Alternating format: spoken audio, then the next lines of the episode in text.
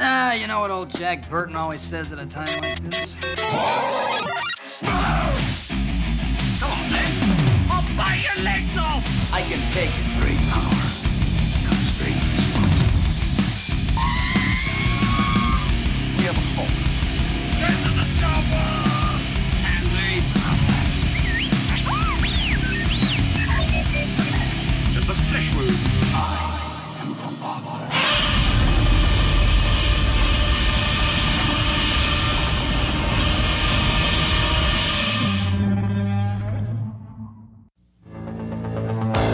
1956, he first appeared on motion picture screens across the country. His impact on audiences was instantaneous and unprecedented. His acting technique was revolutionary. His presence overwhelming. He possessed more raw talent than any performer of his generation. He soon became an international legend, a giant who took the world by storm. Then, suddenly, at the height of his fame, he retired from motion pictures. Now, he is back, and he's more magnificent, more glamorous, more devastating than ever. Prepare yourself. The greatest star of all has returned.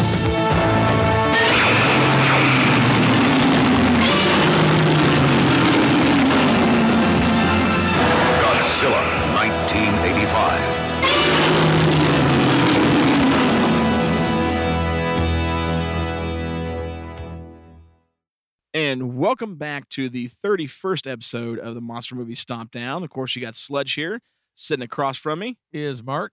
our brother from Texas, Ruben? and our very special guest.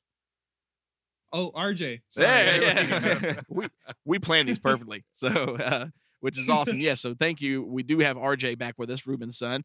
Very excited. Had a blast with uh, RJ on the last episode that he was on, and we're back for another Godzilla film this time. Um, so RJ, thank you for taking time out of your day because I know, you for know me. you're super busy and uh, probably had better things to do than Finals, finals coming up. yep. Oh. That's all right. It's my last week of undergrad ever, so you know. Oh, there you go. nothing major, nothing major there. So, yeah, but- nothing, nothing big. You know. Yeah. it's all right. so I'm very excited about this episode because, uh, well, we've been doing this show for almost two years. Well, two years this July, actually, here in a couple months. And uh, this is the one I've been looking forward to the most. So after this one, you know, we're not doing Monster Stomp Down anymore. Just kidding. We're still doing it. But but this is the one I'm most excited about. And of course, it's a double feature because there is two versions of this film.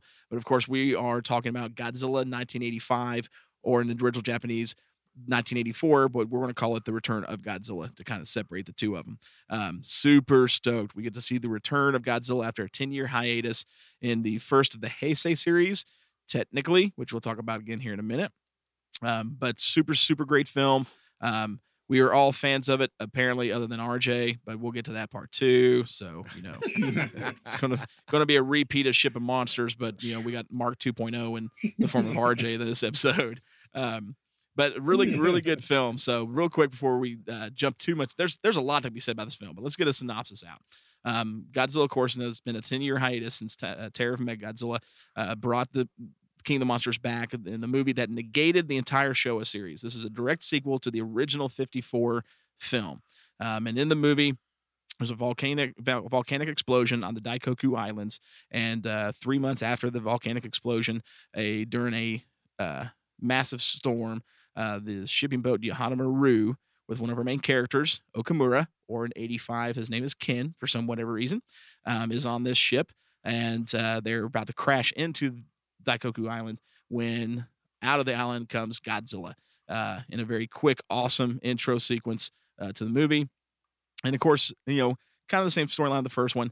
Um, Godzilla ends up showing up in uh, a couple times, and Japan has got to defend themselves against them. The only link it's to the original film, none of the other ones. Got a lot of great characters in this.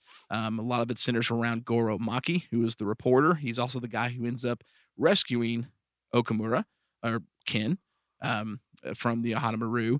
Um, and then brings him back, and then it's kind of a cool government conspiracy of trying to keep it under wraps.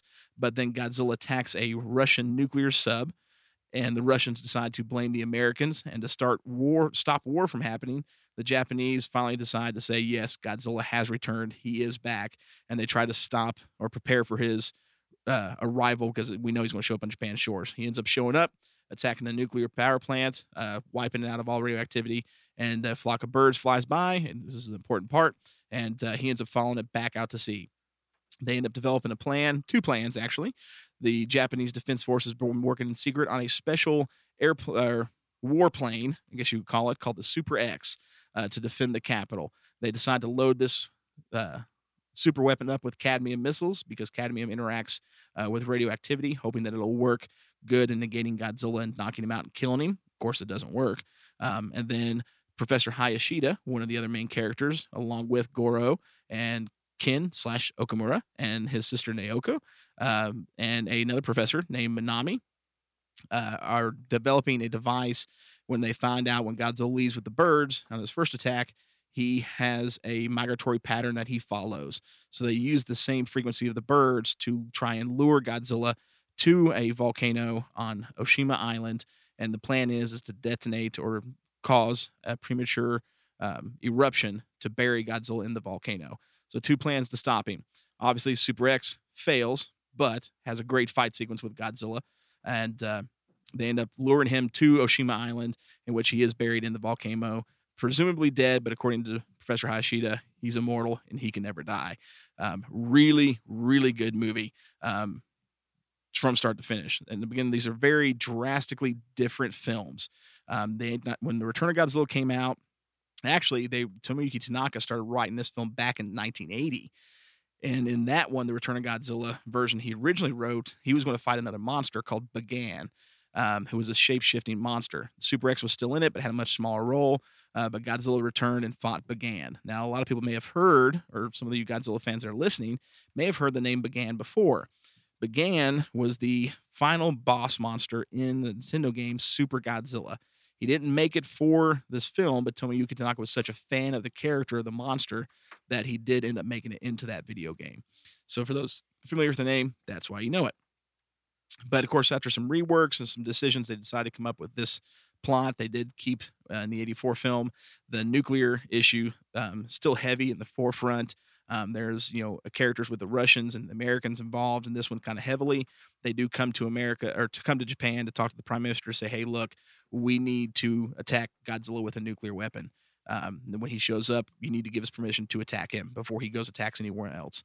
And uh, so the prime minister has to deal with that decision, which he decides no, it's not going to happen. Unfortunately, due to the there's a Russian ship in the harbor in Tokyo Bay um, that has a control for one of their nuclear warheads that's in a, on a satellite in outer space gets destroyed and the satellite or the nuclear warhead ends up shooting off and so there's a nuclear warhead heading to Tokyo to detonate on Godzilla while Godzilla's destroying everything and fighting Super X. So the Americans come in to help out and they end up shooting the nuclear warhead out of the sky.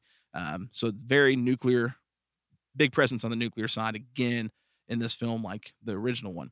Um, so again, he started in 1980, ends up making the film and releasing finally in 1984. Now, this, uh, of course, special effects was done. I do want to mention this by Teruyoshi Nakano, who had taken over the reins from Eiji Tsuburaya back earlier in the Showa series. Um, he claims this movie, and I agree with him too, is it was his shining achievement in uh, special effects, uh, especially as a special effects director. Um, this was also his last Godzilla film that he ever did. Not only did he direct the special effects for this, but for those who may not know, um, he also was the assistant director on the film itself. So he did shoot some other scenes um, for this movie, um, other than just special effects, which I thought was pretty cool for a way for him to go out. I thought it was cool that he got to do more than just that.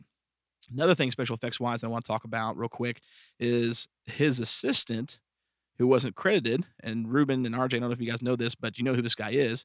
Um, Sh- Shinji Higuchi assisted Teruyoshi Nakano in doing the special effects. And people are like, oh, who's that guy? Um, if you've ever seen the 90s Gamera trilogy, that's the guy that did the special effects for those movies. Um, did you guys know that?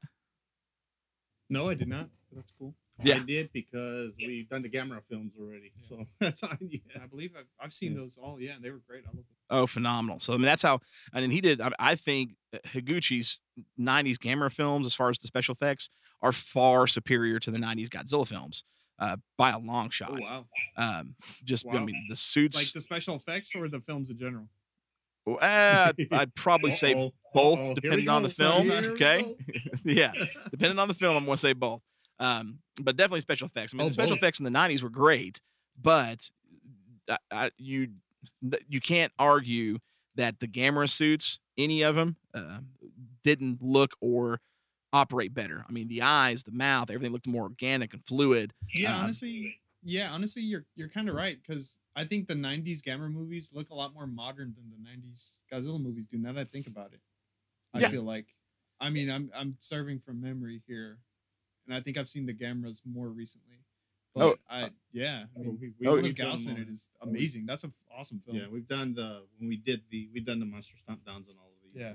Th- that came up. I do Yeah. recall that. I forgot which one it is, but the one with the Gyaos in the in the stadium, or there's like three of them. That one was that one was good. That was Yeah. Oh yeah, that was the first one, Guardian Universe. So yes, um, yeah, that one was great. though. yeah, so I mean, Anyway, sorry, continue. Higuchi. I mean, that's that's where I mean the guy who gave us those films, special effects wise, this is the movie he started on, um, which is really cool. Um, and it's got a, I mean, a great cast of people. There's a lot that went into this film. I mean, of course, know, Tomi Tanaka wrote the story. He produced it again. We got a new director with Koji Hashimoto, who I think did a great job on this one. Um, the musical score was very interesting, um, very different because, of course, we're used to Akira Ifukube from back in the Showa eras and the originals.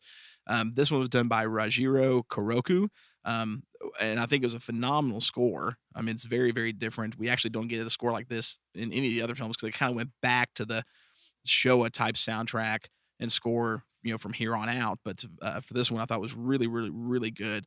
Um, then of course it's got a great cast. I mean, Ken, Ken Tanaka plays Goro Maki. Um, Yosuke Natsuki plays Dr. Hayashida. Um, and we've seen him before. He was actually in Ghidorah the Three-Headed Monster. He played Shindo. Um, and I do want to mention that the geologist Minami, um, Hayashida's friend, another scientist that helps him come up with a plan for the Oshima volcano, is Hiroshi Koizumi. He was also in Ghidorah the Three-Headed Monsters. Um, he was the um, Dr. Murai, the scientist who was studying, I- ironically, the geologist who was studying the asteroid that Ghidorah was in. Um, so he plays a geologist in both films. So it was kind of cool to see those two together. One of the other actors Yeah. I, I really want to talk about is the Prime Minister. Um, the Prime Minister Keiju Kobayashi. This is one of only he's only been in two tokusatsu films, but now as far as like the old samurai films uh, and stuff uh, uh, is he's done a lot of them. He was in Yojimbo and a few others, but he was actually in the original movie The Three Treasures, which was remade in '94 by Toho under the name Yamato Takeru. Um, so it's Three Treasures. I think is a better film as far as the production, but that was a great tokusatsu film. That was his first one. I think that one came out in like maybe 61 ish, something like that. But then other than that, he didn't do anything else tokusatsu except for this film. But this dude has probably got the biggest acting record I've ever seen. According to IMDb, uh, Keiju Kobayashi, the prime minister in this movie, has 222 acting credits in his career. And that, Wow. yeah, that's impressive. You know, I've seen like 104, and I'm like, man, they've done a lot, you know? 222, dude's a boss. Like, I don't know anybody that's acted in that many films. Um, so, I mean, Mm. absolutely great cast, great cast, great movie. Um, and of course, when this movie came out um, in Japan, um, this was the most successful Godzilla film since Godzilla versus the Sea Monster. Uh, the movie was made around 650 million yen. It ended up grossing a little over 1.7 billion yen. Um, so it did extremely well in Japan. Um, obviously, kickstarted a whole nother series of Godzilla films. And of course, as soon as it hit, as soon as the success success started rolling in, Toho wanted to get this overseas. And first thing they did, call the American companies, man, because we did 56. They've always, you know, American companies have always brought the Godzilla movies over, but they wanted to do this theatrically. Now, Toho originally was trying to sell this film for like $2 million for the rights to it, and nobody was buying. Nobody was picking it up. And I mean, because Godzilla had been gone for 10 years. And he was still big in the 80s, but he was big on TV, not the movie theaters. So two million was way too much of an asking price. Well, after the, all the big wigs turned him down, New World Pictures ended up coming to them and working a deal out. Toho kind of got screwed a little bit because they uh, signed the rights or sold the rights for the film for five hundred thousand dollars. It's a big difference from the two million dollar asking price. But New World goes through, and with the five hundred thousand dollars they invest, they of course decide to rewrite the movie. And you've got Terry Randall, I was one of the producers on this film. He's the guy, uh, him and somebody else. I can't remember who else it was.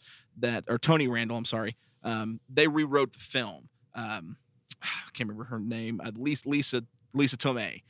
Uh, and it was going to be more comedic, the American scenes. They wanted to be more comedic. And originally, Raymond Burr, who's in the American 1985 film, wasn't even in the in the original script. And the actor that they wanted to get, I can't remember who it was, turned it down. But then Tony was like, "Oh well, let's get Raymond Burr because he's a familiar face from the King of the Monsters film in '56." And Raymond was completely super excited about it. Um, was like, "Yeah, absolutely." So they they signed him on to do the movie. They had, of course, the reworked script for the American scenes and uh, he showed up on from what from my understanding is is he showed up on set and pretty much laid the law down like from my the way i've heard it talked about is is he, he came up and was like here's the rules okay i'm not memorizing any of my lines you're going to give me a teleprompter because i'm going to do this live with the emotion like he did with the raymond or with the uh, matlock stuff and so they had to do that Yeah. um, and then he said, "This is also not going to be a comedic film." Uh, parts actually, uh, uh, Warren, um, uh, Warren Kemmerling, and James Hess agreed, and like, no, we don't need any of this com- comedic stuff. You know, we need to pay homage and be serious. And Raymond Burr was like, absolutely not. Like, this is not going to happen. So they end up having to rewrite the script on set because of Raymond Burr, and then getting backed by James and Warren. So what little comedic lines they had left that Raymond Burr was okay with all went to the Travis Swords character, who's in the movie you see is the guy, you know, always in front of Dr. Pepper or drinking a Dr. Pepper can. Okay. That's Travis Swords. So, and there was a reason for Dr. Pepper being in it. So Raymond came on and shot all of his scenes in one day in eight hours. He said, that's it. It was a three day shot That's awesome. three day shoot for all the American scenes. The director had no choice. He ended up having to shoot all the back camera scenes and other you know characters the other two days because Raymond says, "I'm working for eight hours. We're doing it this way. This is how it's going to turn out, and go." And so that's what they did. And it, you know, and I think Raymond's scenes were phenomenal in it. Um, but um, I was about to say that makes me like him even less. yeah. yeah, it just he just came down and was just like, "This is it. This is how it's going to work." He's like, "I'm the tie to the original Godzilla in here in America," and he really was. And um, so they shot the films, but the American version changed a lot. You know, we were talking before we started the show. I think RJ, you brought it up. These two films are pretty much totally different films, and that's why we've got to take them both I separately. mean, the, the synopsis you the synopsis you gave was pretty much the eighty the eighty four Return of Godzilla. Yeah. Synopsis that you gave. Yeah. Um, because that's the only to me that's the only way to give the synopsis correctly. Because if you try to give the synopsis from the American Godzilla, you end up with a it's honestly kind of confusing. It's a Yeah. confusing movie. yeah, it's very choppy. So I'm glad when you gave your synopsis, you did not give the American version of it. You know, like for for some like for an example, you said Godzilla's first appearance was to that boat. Well, in the American version, it's inferred that he showed up, but you really don't know. right, right. You know, you don't even get a roar. If I'm Right, correct, don't- you don't yeah. even get a No, roar you, you do. You get a roar. you don't get the roar, you don't get anything out Yeah. of it. I'm like, you know, that that ain't right. You know, that ain't right. And, we talked. Me and RJ were talking about. It. I said, well, maybe they wanted to keep Godzilla's appearance to be more dramatic rather than that. That was the But roar plan. wouldn't have done too bad. that was the plan because if you look at the two and one of the things that's so drastically different about um, and i've got my own edited version of this movie so i know probably better Mhm. than most unless they're just really paying attention these scenes were so switched around i mean so many scenes were switched around and taken out and just removed and and i mean timeline pieces are completely edited around i mean there's scenes at the beginning of godzilla 85 that actually occurs more in the middle or later parts of 84 there's parts at the back end of Yeah. 85 that's more at the beginning of 84. I mean, it's a it's a smorgasbord. Okay, I mean, it's a totally it's totally smorgasbord film, but there are things that They they, don't even mention. They don't even want to mention Godzilla in the American version till, till you know, till they finally have to say his name. Otherwise, they don't. Where in the '84 Return, immediately you know that was Godzilla. Oh yeah, from the get go. They talk about it and they go into yeah, and and, that, that's one of the major differences. Um, you know, and when we start talking about our likes and dislikes, I'll go in, more into that. Yeah, but that's that was one of the plans that Randall had producing the because the director was R.J. Kizer, and honestly, I don't know what how much R.J. really did because it all seemed to be a lot of Tony Randall's doing as far as his baby on this um, was uh, keeping Godzilla's reveal big and huge. That's why in the '84 film, once once uh, Okamura rescue, I'm sorry, uh, Goro rescues Okamura or hashtag Kin in the American version um, he's in the hospital and Dr. Hayashida or Professor Hayashida comes and sees him. And that's where you first find out that they have a relation. They've known each other for a while um, and why his sister works for Dr. Hayashida. But Dr. Hayashida Yeah. hands Okamura a stack of photos, and they're photos of Godzilla from the 54. And there's a Yeah. great sequence where he looks at one photo. I think it was from the in front of the Daikuku or Daisuke uh, building and whatever it's called in the 54 film, and he just has this look of terror. That's not even in the Yes. American version. They took it out completely because, and I think it's for a good reason the way they handled it because when Godzilla first appears, it is edited a little bit differently, sound wise and effects wise. So when you get that first full appearance, it's to me, it's a lot bigger in the American version because I mean, you know, that's that's just American. They try to do everything as big as possible in comparison to the '84 film. Now, of course, they took out 20 something minutes, 27 minutes, I think, of the uh, Japanese version and added roughly 10 minutes of American footage. So, I mean, even with the 10 minutes added back in, the American version is still drastically shorter than the original Japanese film.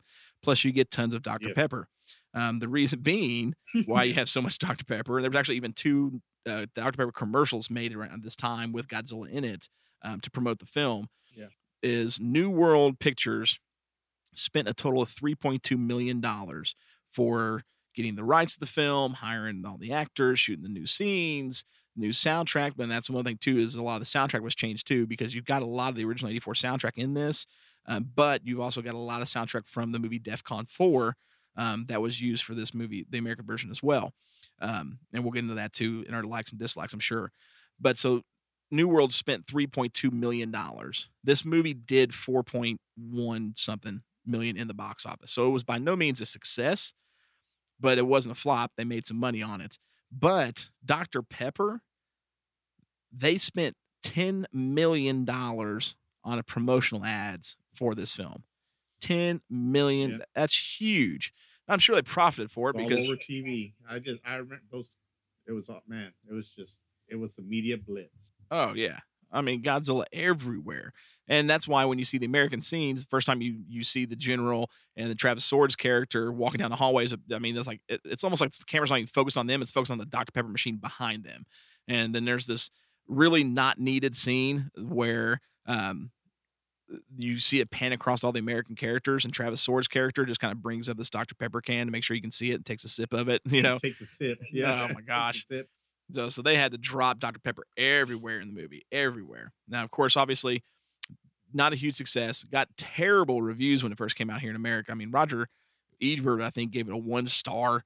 Um, uh, you know, gave it next to nothing. But they saw a quick change in this movie when it hit home release because once it hit home release, the movie got cult status because it became one of the most sought after Godzilla films. Um, and unfortunately, uh, it's been in just legal mumbo jumbo rights issues for decades. So I mean, we never got anything on this film. It was released on VHS a couple times and then on Laserdisc, Yeah. but there was never a DVD release of this movie, official DVD release of movie. You can get a bootleg copy of it on eBay, um, nor is there a, a Blu-ray because it's just been in. Because when Kraken put out the Return of Godzilla, the Japanese version, on Blu-ray a year or two ago, they were trying to get the rights to 85 to put it on the Blu-ray as well um, but they could not. It was just too much, too much of a hassle, and and money was just too much, so they decided not to do it.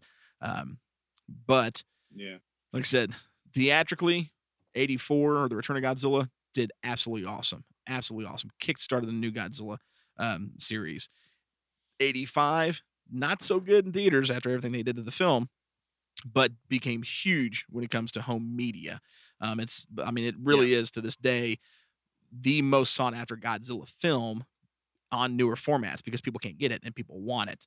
Um, you'll see on Godzilla fan groups all the time people talking about this film being their first or you know ones they try to find the most, but it's just so hard to find outside of VHS. Um, so it's kind of given it a, a, a bit of a cult status. Um, so some really cool things to it. Let's go ahead and get through what we liked and didn't like about the film. There's still more stuff. I mean, that I could probably talk about this film. I mean, when it comes especially the licensing, I mean, we've got sitting here at the table. I've got um, two Imper- the six inch and the 12 inch Imperial Godzilla figures. If you watch the last uh, uh, Sludge's stash video, the Imperial Godzilla I brought up in it, but I've got the six and the 12 inch. Only one I'm missing is the 10. There's three of them. Uh, we've got the NECA 84 uh, on the table. We've got the X Plus 25 centimeter 84 figure on the table. We've got every VHS release of 85 on the table, um, from new, the New World all the way through to all of Anchor Bay's releases. We've got the Kraken 84 Blu-ray. We've got my DVD edited version of the film, and then we've also got a really cool thing here uh, on our table that I love this film is the Dark Horse in the 80s did a manga comic adaptation of the entire film in six issues, and I've got the trade paperback of that sitting here on the table as well. So I'm a big fan. I'm a big fan I, of could, both. I couldn't tell. Oh yeah. So um, let's go through. Let's talk about the things we liked, didn't, didn't like. Um, Ruben, you want to go first? Sure, I'll go first. Um, and I'm trying to figure out how to structure this. I'm going to go with the American first because I disliked more about that than I did about the return. Matter of fact, I'll start with the return. There's less to say about it. Um, I think it's a, a I I like the movie. I like it a lot. Um, matter of fact, it uh, when we did our top or top Godzilla movies, that was number two. Uh, I had, it, and it's actually Return. I mean, we didn't separate them at the time, but it's uh, Godzilla. Return of Godzilla is by far a far superior film than '85. Um, it, it was very well made. I thought the special effects were were great, awesome compared to other films of that same time. Um, we we can get into the Gamera thing, but this one pretty much started it started it all. I think without this movie, maybe if it wouldn't have done so well, who knows if Gamera would have even they would even attempted to make the Gamera films. Right. Had this one not been successful, you know, I think this one said, "Hey, you know what? We can do this, and we can be successful with it." Yeah. Well, Uh, I like it, the soundtrack on it. it kickstarted a lot of other monster movies. Sorry, I mean interrupt. I mean this one really started. I mean, if it wasn't for this, we wouldn't have even gotten. Uh, I mean, it took years for it to come out um, because of a lot of crazy stuff. But uh, the Korean North Korean film Pulgasari, um, they decided to do it because of this film. Uh, you've got, I mean, Gunhead. I mean, more than just the Godzilla films. I mean, you got Gunhead coming out. You've got Yamato Takeru coming out. You've got all these other tokusatsu films. There's a resurgence that happened. And so, Ruben, yeah, you're absolutely right. If it wasn't for this film, I don't think we would have gotten a Gamera resurgence either. Um, because this, yeah, this, uh, exactly. This this one proved that that first of all that Godzilla still had the star power, and second that these kind of films could be successful even in an era where you know it was kind of like me and RJ were talking about it. It was kind of the an era of excess. You know, it was like, uh, and that's in the movie. Um, I, I'm gonna let RJ talk about that a little bit, but that's in the movie too. Uh, I thought it was acted pretty well. Uh, like I said, special effects were good. Uh, I like the soundtrack. I even dig that little quirky song that they have there at the end versus the American, which doesn't Oh, have that uh, song in it. goodbye Godzilla. Yeah, goodbye Godzilla. Yep, There you go. yep. I, I think 84 and, and it's hard to compare it because you know once you compare eight, that with 85 you realize how superior return of godzilla was or godzilla 84 was and and it's hard to judge um because you're you, you're comparing it to 85 you're not comparing it standalone. Um i i love the suit design godzilla's suit design um especially his eyes. I like the way they designed his uh his facial features pretty much not just his eyes but his facial features were great. Um the only thing i didn't like about return is i thought the acting you mentioned the acting was great. I thought it was all right i, I thought they some of the some of the scenes were I thought could have been acted better, and I think that hobo was useless in that whole story. Oh, yeah, yeah. yeah. I mean, he was there for com- that. What that was the comedic relief of Return of Godzilla was that that hobo. That's that's about it. And it was like two Uh, scenes. You know, yeah. yeah, and he he's in two scenes, and he and well, three if you count where he helps him down Oh yeah. he helps yeah. uh some down that deal.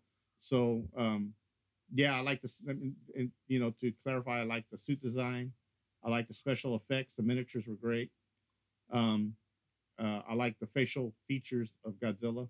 Uh, they were. I, I like that they went more back to a menacing type face than anything else.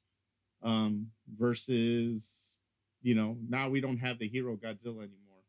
We're back to where we started in 54. Yeah, we, we're back to where we started in 54, where Godzilla is a force of nature and he's going to just walk right through you and he doesn't care.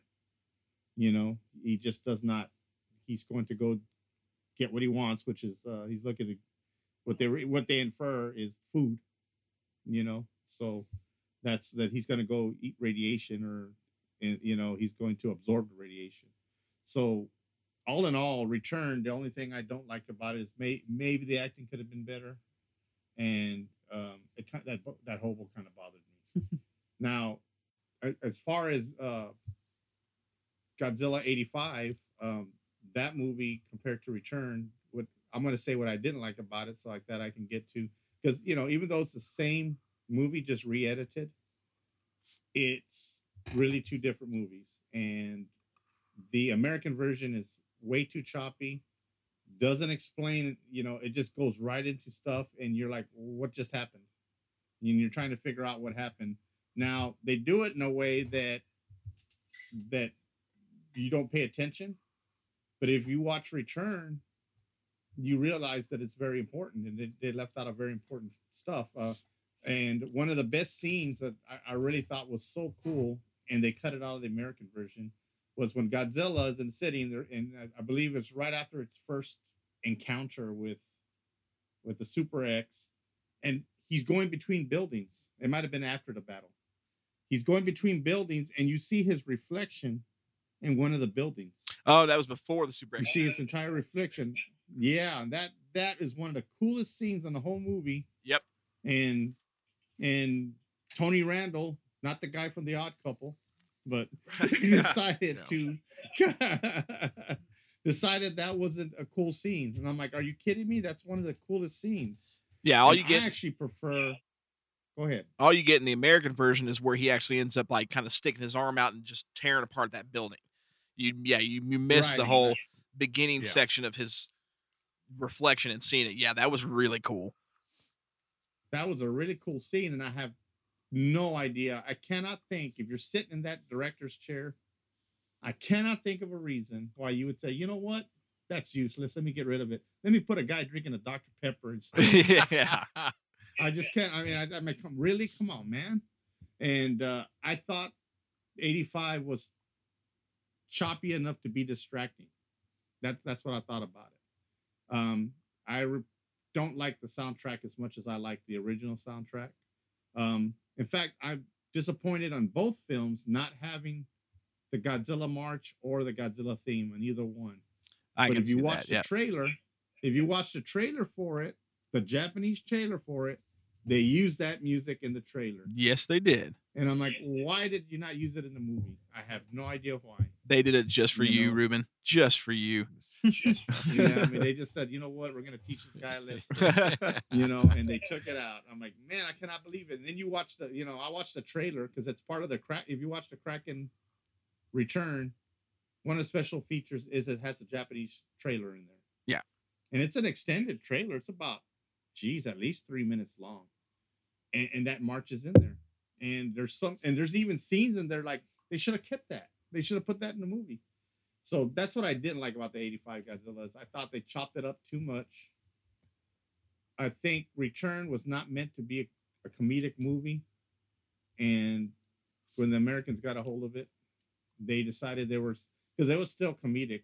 Raymond Burr said, "Don't make it comedic," but it was still comedic. I mean, that guy, I just wanted to Travis grab Swords, him yeah. It's like every Yeah, line I had to be a joke I that he just- put out. That guy was just so annoying. I mean, the Dr. Pepper is distracting, but that guy was just annoying, you know. And I'm like, really? You know, this this is. They tried to make it something it's not. Yeah. And that that that that's disappointing. But that said, you know, the American Godzilla is the one that the first one I saw. You know, not the first Godzilla movie, but the first first version of the movie that I saw of Godzilla in its return. That was the one I saw. That was the one that was on TV all the time. That was the one that was on a VHS. I didn't get to see Return of Godzilla until it came out on this Blu-ray. I never Oh wow. experienced it. You know, it's I've always had the VHSs, and that's all I ever had. If I wanted to watch Godzilla '85, it was going to be on a VHS. That was the way it was going to be. And so, as far as that goes, I mean, the special effects are the same. They did take out some stuff that they thought. I guess, uh, you know, like the uh, like that foot. You know that robotic foot. I guess. Oh, yes. or whatever. Well, it is that the did. foot Yeah, was they didn't- um, life size. That was actual two scale foot they used in '84. Yeah, life size that life size foot in the American version, it's they took that out. I guess they thought it was too fake looking, which, which they're not wrong. It was not wrong. It was Right. not very realistic, and uh, so they weren't wrong about that. I think that was a plus as far as the editing. Like if you were going to take some things out of yeah, '84, exactly. As far as what Yeah. I like, that was that that you know that's one point for the American version. Yeah. Um, and you know, um, another plus is it's good to see. It was good to see Steve Martin back, although they didn't call him Steve Martin because of the comedian. yeah, they had to cut it to just see Mr. Martin. Mar- It, it was cool Yeah. to see Steve Martin back. Um, I like that. I like that they included that. I thought that was a that was a nice throwback to 54. You know, uh, I just wish they would have stuck to that 54 formula that returned it. Return stick to that 54 formula, and I think that's why it was successful. Mhm. Um, of course, you know, back in '85, you know, the American audience maybe was looking for comedy. You know, uh, '85 is, you know, that's what isn't that the era of Ghostbusters and all these comedies are Oh, yeah. out and about around '85. So it could be that the, the studio said, you know, we we need to make it comedic or nobody's gonna watch it. Nobody wants to go see a serious monster movie, which I think they were wrong because there was plenty of good serious monster movies out back then. But I think they they gambled on that, and I think that cost them. Um, but I I mean I lo- I like '85. It's one of my favorites. Um, you know the special effect, just like Return. You know all the things I liked about Return, I also liked about '85. I just had a lot. I just came back, especially after watching both of them back to back. I realized Toho made a movie, and the Americans took a tried to make it something that it was not, and, and that took away from the distraction. After watching them back to back, I realized '84 is a superior movie to '85. Um, and I think that's about it, man. I, I hope I wasn't too negative on '85. I didn't mean to be, because I really enjoyed the film, and I really think it's it, it's very nostalgic for me. Um, so I don't. If, it sounds like I'm going too negative, don't take me too seriously because Oh, that's just I really do love. yeah, RJ's got Yeah. you held hostage over. That's what it is. well, that that's that's my say of the matter.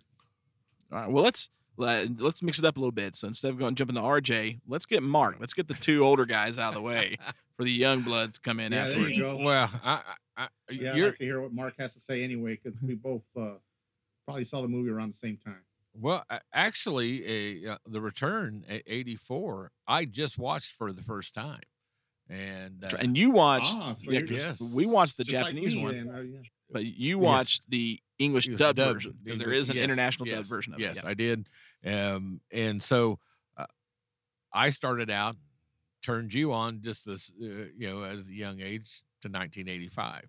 That's was the movie that I watched the most of, and uh, and it, it'll reflect in my in my stomps, and you'll you'll see uh, being Mr. Martin coming back to the scene. Uh, I thought was fantastic, you know, to bring in the original and which I felt like I liked the 85 better than I did the 84. Um, that was just for me. I did, you know, uh, overall, I think the movies are pretty.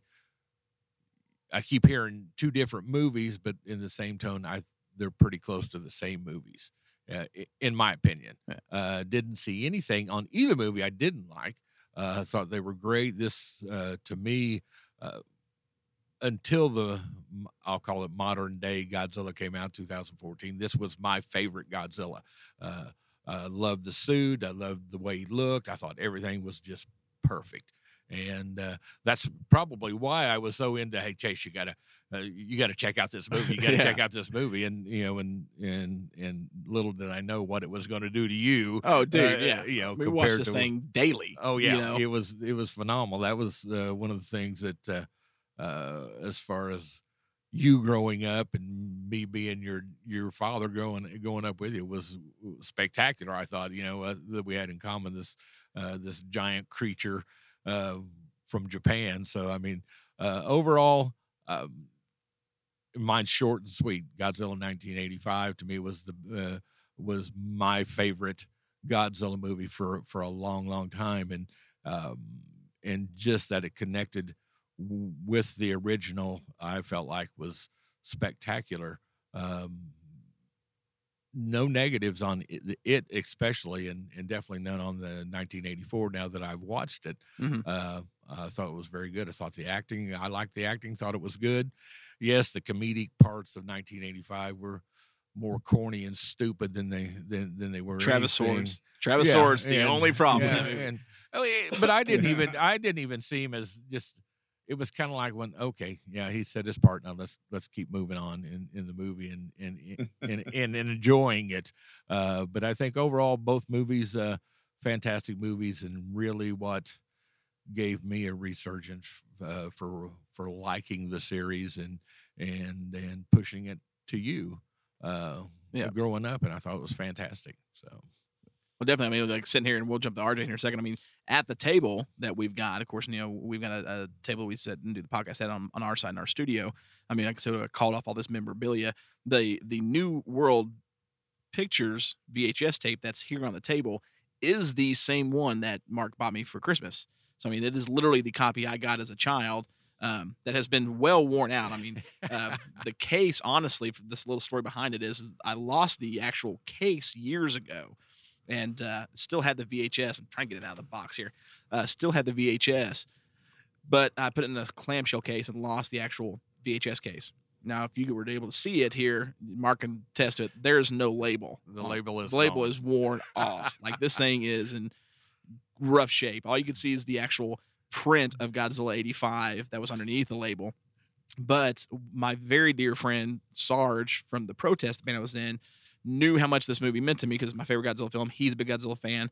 He for my birthday one year several several years ago, he hunted down and bought this clamshell, which is the original New World Pictures or case, not the clamshell, uh, to replace for mine. So I mean, the case is still original case, but came from Sarge because mine was gone. But that's my original original VHS, and if I'm not mistaken, Mark, correct me if I'm wrong. With that, that Christmas came the Yes. 12 yes, inch Yes. Imperial Godzilla, 85 Godzilla. So uh, I mean, that's this is this is the beginning for me. This is where it all started. So That was but, uh, back in the home stretch. oh yeah. So brother Ruben started. or RJ, let's let's hear. And we heard what Mark said and what Ruben said. I want to hear your take. Like, I'm very very interested to hear this because this is this is going to get interesting. Let's see. So before I okay, before I start, I like Godzilla. Okay. See, I- okay, Uh, but I it doesn't mean I can't be critical of stuff. For example, okay, Deafheaven is my favorite band, but I wasn't a fan of their latest album. Will I jam it if it's on? Do I own it on vinyl? Yes, but I have no problem saying it's my least favorite album. You know, so that's kind of the same thing here. Uh, I'm not saying this is my least favorite Godzilla movie. I'm not. I'm not sure. I'd have to watch all of them again to Yeah. confirm that.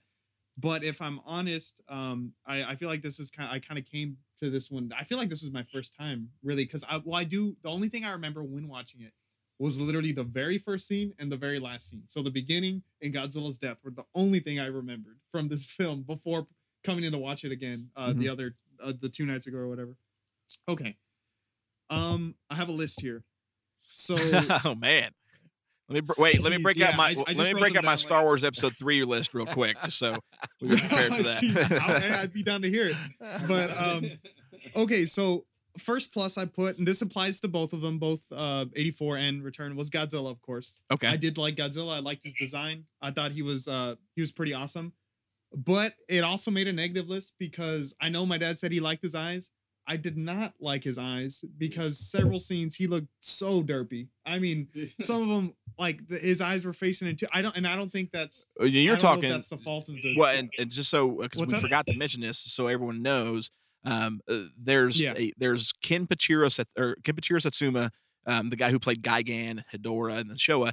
He took over Uh-huh. for, uh, as Godzilla in this movie.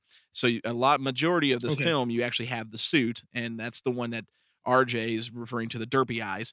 Um, but then you also have a Mhm. lot of scenes done by what they call the cyborg, um, which was a Mm. 18 foot, fully mechanical, fully functioning Godzilla robot. Um, so some scenes that were more And- and- articulate in the RJ face and the eyes moving. They saw two different designs. Yeah, yeah, yeah. he yeah. said that. He thought I saw two. two is there two different designs? Dad? It looks like a different Godzilla. Yeah. what he told me. Yeah, no. So so one one of them is Kempachiro in the suit, and that's the one that you're referring to as the derpy eyes. Um, and then there's the the Cybot. Um, I called Cyborg. Can sorry, it's Cybot is what they called it, which was the 18 foot robot. Um, and that was the one that had when you're looking at the design had a little more rounded snout. Um, and then of course the lo- a little bit longer fangs uh, was the Cybot version. So, but so yeah, go ahead. Anyways, derpy eyes. Yeah, yeah. So, like I said, there was just some, not all scenes. Some scenes, like I mean, honestly, like Godzilla looked bad at, like as. Oh, sorry, no swearing, but like you know, as, as bad as he could. You know what I mean? Like, like he. There were some scenes where he just looked menacing and terrifying, but then there were other scenes. Where I honestly felt like it could have been fixed with different angles. But I mean, I know that you know they want to show off everything. Um, so that that was a a lack for me. Some I would be unimmersed at some points because I would kind of see his eyes and I'd be like, oh, he kind of looks like you know, I don't know, like you need some help or something, you know. Um, but um, so that that that is a plus and a negative, I guess. Um, I guess I'll continue with uh, let's see. Okay, plus on both. Um, definitely special effects. Special effects were great. I I did note that mentally when watching it and and writing it down right now. Um, the special effects were awesome. I thought Godzilla's atomic breath was amazing in this one. Oh Um, yeah. I think he it was some some of the coolest. Um, and like I said, I, I this is how new it was to me. I, I was I was curious to see what color it was going to be at the time because you know sometimes it's it's the fire orange, sometimes it's the atomic blue. Um, so like I said, I, I didn't have a lot of memory of this. I must have seen it when I was little, and that that must have been the last time. But um, so special effects are great. I and you know uh, from the last episode on Terror of Mechagodzilla, I'm a sucker for miniatures, good or bad. I think they're just so cool, and the miniatures in this one were awesome. I thought. Um, and I gotta agree, see, for especially the planes. The Oh, yeah. planes, I felt the miniature planes Yeah. were so good in this Yeah. movie. Yeah, absolutely. I thought, yeah, and the just I, I I loved it. I loved all the scenes that took place, you know, on the street when it showed Godzilla doing stuff and destroying buildings. Yeah, that was awesome. Um, let's see, and I'm gonna save save the another one. Okay, so uh, going to negatives again. Inconsistent Godzilla scale at certain points. Oh, yes. Um, I don't know if if I'm sure I'm you've seen like you've seen this movie a bunch of times, uh, Sludge, but basically, so at the very first, like obviously Godzilla's huge, but I guess 80 meters, I believe, in, in this one. Yes, he was Um, 80 meters. But in, in the very first scene, he appears to that guy. Uh, I think he's just a random like soldier or citizen or whatever. It looks like when Godzilla's in front of him and they show it from you know his perspective, it looks like if that guy was to get up, he would be up to his knee. But then in the next scene, he's like twice the you know three times the size of that power plant. Yeah. So right. I I think that maybe is the robot and then the suit difference. I would assume. or blue screen. Um, or Blue screen- yeah, or but screen, um, and yeah. that happened at several points. It's another scene with his foot, where it looks like you know his foot is the length of a character's arm, but then the next scene, you know, he's in front of all those people and his foot's huge. So it's just the inconsistent Godzilla scale kind of kind of took me out of the enjoyment slash out of the immersion for a bit. Um, but yeah, um, next uh negative I had was uh, I mean my dad mentioned it, but lack of original Godzilla theme. Um, not really sure what the case was for that. I mean, we so we watched the American version first, and I was like, oh, maybe they just, you know, they didn't do it um because of that. But then we watched, you know, Return, and it was the same thing. And I just I thought that was an interesting choice. Um, I don't know. I feel like just the Godzilla theme is, I guess in a way, it's kind of cheating. It instantly makes a film feel like a Godzilla film. Um, because I remember, you know, being disappointed with Godzilla 2014 not having it, you know, and obviously we were blessed with it amazingly in in King of the Monsters, which uh yeah. But um Oh man, when Yeah, it so, drops in I that know. one, it is epic in King of the Monsters. Oh yeah, absolutely. I mean, oh my gosh. But yeah, anyway, so I feel like lack of original Godzilla theme, maybe it would have as as surprising and superficial as it sounds, maybe it would have made me have a little bit more uh sympathy towards the film, I guess if that makes sense. I don't know. Mhm. It just felt like it lacked something. When it's not there, it feels like something's lacking. You know, that's always in a Godzilla film. That's always in a Godzilla film. Yeah. So it was just an interesting choice. Um negative, I put I put Steve Martin You didn't I like Steve? cannot stand his character, dude. I didn't like him. I did not like him in the original, and I, don't- I didn't like him this time. Um, I I I love fit. The original's fantastic. Obviously, Fifty Four is amazing. I don't like that they added his character in the American. I, I feel like they just do it to make it American. You know what I mean? And I'm not I'm not Yeah. a big fan of that. Right, And in this one, I just felt like he came and just to stand there and sound like he knew what he was talking about, and then that was it. And you know what I mean? And like I said, it, the fact that you said that he went in there and filmed his scenes in eight hours makes total sense because it seems like that's what it was. You know what I mean? I was like, I was like, dude, why? Like, and unfortunately, I I wasn't a fan of really any of the American scenes in it. Like I said, they were they were comedic, um, which obviously, you know, I'm not like I'm not don't want to have any fun or anything, but like it was just like it didn't work with the other scenes in the film that well. I thought. Mhm. Um, so Steve Martin, Raymond Burr, not a big fan. Uh, I'm sorry, that's you know, I, I don't know. I mean, I have less, a little less like compassion for that because it's not Godzilla related. I feel like it's just a character. So I don't, I, I'm not a big fan. But As well as at the um, same time, Oh, sorry. Darth Vader going no totally I works. love it. It gets me every time. It gets me every time. On, and I'm not even being, I'm not even being funny. Like I love that scene so much. But anyway, I, I, I'm sorry, I had to throw that Um, in there. Had to.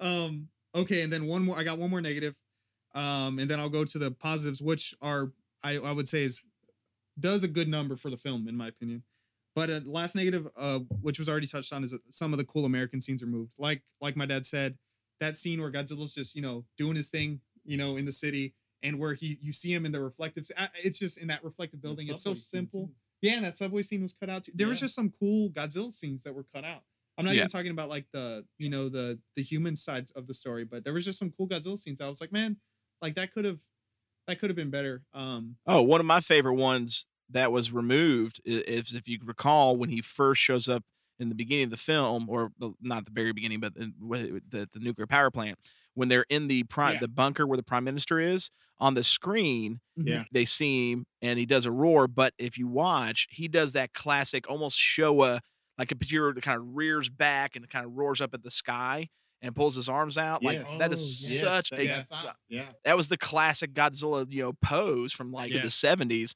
Totally not in the American version. That that's a disappointment for me. I, I won't dis- disagree with that. So And uh, I forgot to mention that subway that, that, that when when he uh, picks up that subway, the American version is very lacking versus the return. That, Yeah. that was I, I'm I'm even trying to remember what it was. The difference was off the top of my head, but I just remember thinking, man, why did they take this out? They shouldn't have taken it out. yeah, um, because it's extended in the return. It- you know, in the American, he picks up the subway train, he looks inside, and then he just throws it down.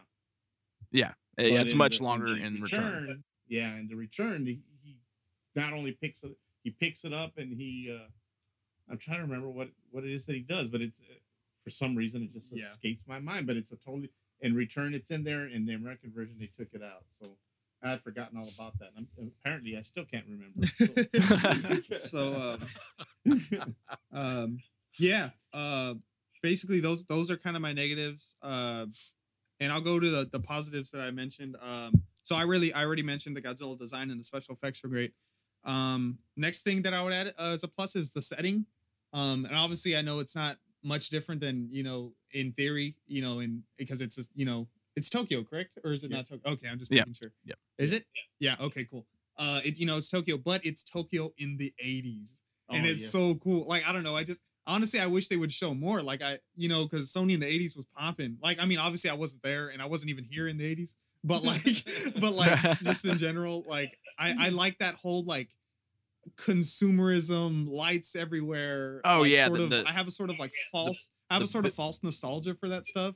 Well, the big. Um, so what about like the, I- the big news screen TV? You know, that's outside. yeah, yeah, Love that stuff. yeah. Yep. Yeah, I, so I I love that, and honestly, like I don't know if this makes sense, but I kind of thought it, and I, I didn't even tell you, but the whole movie, like the buildings that they're in, all that, it kind of has to me like a Resident Evil Two vibe to me, and I know that Yeah. out like '98, I but can like it just that, has a very like it has a very like z- like desperate zombie type feel going. I don't know. There's something that's it kind of is like a it's a very uh what's the word uh like uh I'm thinking it's kind of gloomy. It's kind of a gloomy film. I feel Okay. like like so that's why I feel like with the comedic scenes it doesn't work because the film is gloomy. It's about like they're fighting over like the use of nuclear weapons and stuff. You know what I mean? And then Yes. Godzilla's Yeah. like terrifying in this one. And there's like they have the Super X shooting stuff at it. You know, I, it just feels like it's very, very gloomy. Um, which I guess directly leads into my last positive point, which is honestly, I think is kind of like the, I this is gonna sound like bad, not the saving grace, kind of like he's it's the Darth Maul to the Phantom Menace, in my Okay, opinion. okay. Um, yeah. is the okay. ending. The ending of this movie is amazingly beautiful. Like the whole like it, it's almost I love it because it's like it's a really deep ending. I feel like honestly, like I said, I was not that much of a fan of the story. I felt like it it lacked a lot of of depth, but the ending has a lot of depth. I feel in both of them. I feel in both eighty five and in both. Oh, uh, absolutely. Return in eighty four. So like it's weird because the whole film they're like dead set on getting this dude Godzilla being this dude out of the city. They're like he's terrible, like he's back, like how dare they, like or how mm-hmm. how dare he come back, all this stuff, right? And then they finally get him to fall into the volcano, and you know it's sad. Like Godzilla's falling into the volcano, the sad music's playing, he's roaring his last roar, you know, and the prime minister of Japan wants to cry. Yeah. You know what I mean? And I'm like, Yeah. dang, like that's it. I I was I was honestly touched by it. Like I kind of the first time it was actually the I feel like it affected me more in the uh, American one, maybe because it was just the first one we watched. But it was just like And It there was, was- a speech going on. yeah, and there was Well, also plus- a speech that yeah, was going on. you can't say you don't like- Americans. Can't say Like you a like Raymond Burr with that amazing speech at the end of the movie. Yeah, yeah, Yeah. like that. Okay, I'll give him that. I'll give him. I'll give his character that. That was that was pretty good. But I also did, to be fair, I also like the the way the Japanese one ended, just like that. No no speech, Right. just the credits start rolling after Godzilla as mm-hmm. Godzilla's burning alive in that volcano. You know what I mean? So honestly, like I'll end it on a on a positive note. There were a lot of things I did not like, but that ending was that was that was awesome. Like I I love that ending. Like it that'll probably be one of my favorite Godzilla movie endings. Like if I'm on like if I had to, you know, ever if we ever make a list of our favorite Godzilla movie endings, yeah. that one would be up there because That- that one is it was just beautiful. It's tragic and it's beautiful and it's almost like they're kind of like, dang, you know, was this a good thing we did, or or was it was it not? You know, does this say more about us or does this say more about Godzilla? So that's That's, how I do completely agree with you on that one. I mean that uh, uh, this Yeah. one uh, we've compared a lot to King of the Monsters um because it's it's right up there with it. Uh, the new 2019 one. Um, I mean I don't Yeah. think there's a better ending to a Godzilla film other than this one, as, aside from maybe the new King of the Monsters. Like of course they're totally polar opposites in the way those movies ended, but this movie, yeah, super, just moving and tragic. So That, Uh, that was pretty impressive at RJ. That's, yeah, he broke it that- down really yeah, well. Yeah, that was no ship of monsters. Now, that No, was he, no, he yeah. broke it Mark was just like, "This movie sucks." Yeah, Yeah. I'm impressed. I like that. Um, so, uh, so Thank yeah, I, I liked having that that uh, polar side of it. Someone who didn't like it as much, which was cool. Thank you, RJ, for that. Definitely. Um, I didn't. I didn't get a thank you at Chip of the Monster, so you did. Good. You did. Mark, I got trashed, man. They just beat me down. That's all they did. Um, so I mean, for me, for this one, uh, I mean, eighty-five uh, uh, uh, is my number one. I mean, De- uh, King of the Monsters new one came pretty close to knocking it down, but after watching both of them multiple, I, I think I'm around the 50, 60 mark on King of the Monsters now viewings. Um, you know, after seeing it so many times, 85 still holds the the trophy. You know, for me, um, a- as far as the both films at the core, yeah, the same movie edited wise, tr- just drastically different. This movie obviously is where it started it all for me, um, big time. I mean, I remember watching the original one with you, you know, as a kid, younger, younger than that, but this was this was it. This is what cemented me as a Godzilla fanatic, and I've watched it more than any other film. Not just any other Godzilla film. I've watched this movie more than any other film. Period. I mean, we're talking in all honesty, numbers wise. We're not talking like I've seen it a hundred times we're talking like I've probably seen this movie 400 times. I mean, it's dude. I mean, like eh, when I go to bed, um, now normally, you know, I mean, like right now, my wife's foot's broke and she couldn't have any weight on it, and, and I I've been sleeping on the couch because I don't want to hit her foot. I mean, because she was in so much pain for like since February. You know what I mean? Um, so uh, when I when it's just me, you know, or if I, or if I get up and I'm restless, I got to have a movie to put on, or I fall asleep to a movie. Nine times out of ten, this is the movie that goes on. Like if it's not this one, it's it's Gamera 2. You know, um, but this is the movie that I fall asleep to a lot. Uh, So I- absolutely love 85 more than 84. Um, I think what flaws 85 has, Travis Swords really is really it. Um, I equate that to the flaw that 84 has, the giant foot that just looks out of place. You know, the to scale Godzilla foot. Yeah. That was my major issue with that one. The only other issue I had with 84, the return Japanese version, honestly, was not the pacing of the film, because the pacing of the film is freaking spectacular. The movie is phenomenal. Um, there's a lot of 84 that makes 84 a for superior film to Godzilla 85, but then I think there's things in 85 that makes it superior to 84. 84's issue, other than the foot, which I'll forgive because we'll, I'll forgive Travis Swords in the 85 movie, is the soundtrack. I didn't think was bad um, or lacking, except for there was a lot of scenes where there just was no soundtrack, and it would just be kind of Yeah, long, you know true. and where the scenes are supposed to be kind of drawn out, you want that, and you can sell that and make it good. And that, and that long drawn out process of a film, you, you- what makes those scenes, I go to, I think of Audition by Takashi Miike. Audition is extremely drawn out. Like that movie is almost impossible to sit through if it wasn't for the soundtrack of the movie. And some scenes is literally just like a, a minor note on a violin or a key. You know, I mean, it's something that's just there to keep the ambiance going for that longer um, scene. And they didn't have that in '84. That was a, that was a problem for me because in the Japanese version because there was a great scene and I'm like, oh man, this is awesome. But then like very quickly I got shut off because the, there's nothing there. There's no sound effects. There's no you know soundtrack.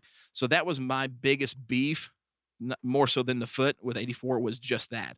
But I mean, if I take those things things around, everything that we've talked about, I mean, the special effects are absolutely sup- superb. You have miniature work on this that you have not seen since the original film. Um, I mean, the miniatures in this are far superior to anything else other than the original film. The, I mean, the weaponry, uh, the the airplanes, the tanks are so much better looking than any Godzilla film prior or post when it comes to the Japanese films, in my opinion, other than Shin Godzilla. I mean, the rest of the Heisei series, you, they went back to the fake stuff. I mean, the, the miniatures didn't look good. As they're more, you know, the more tokusatsu or special effects, you know, planes and tanks that maser tanks that just weren't real.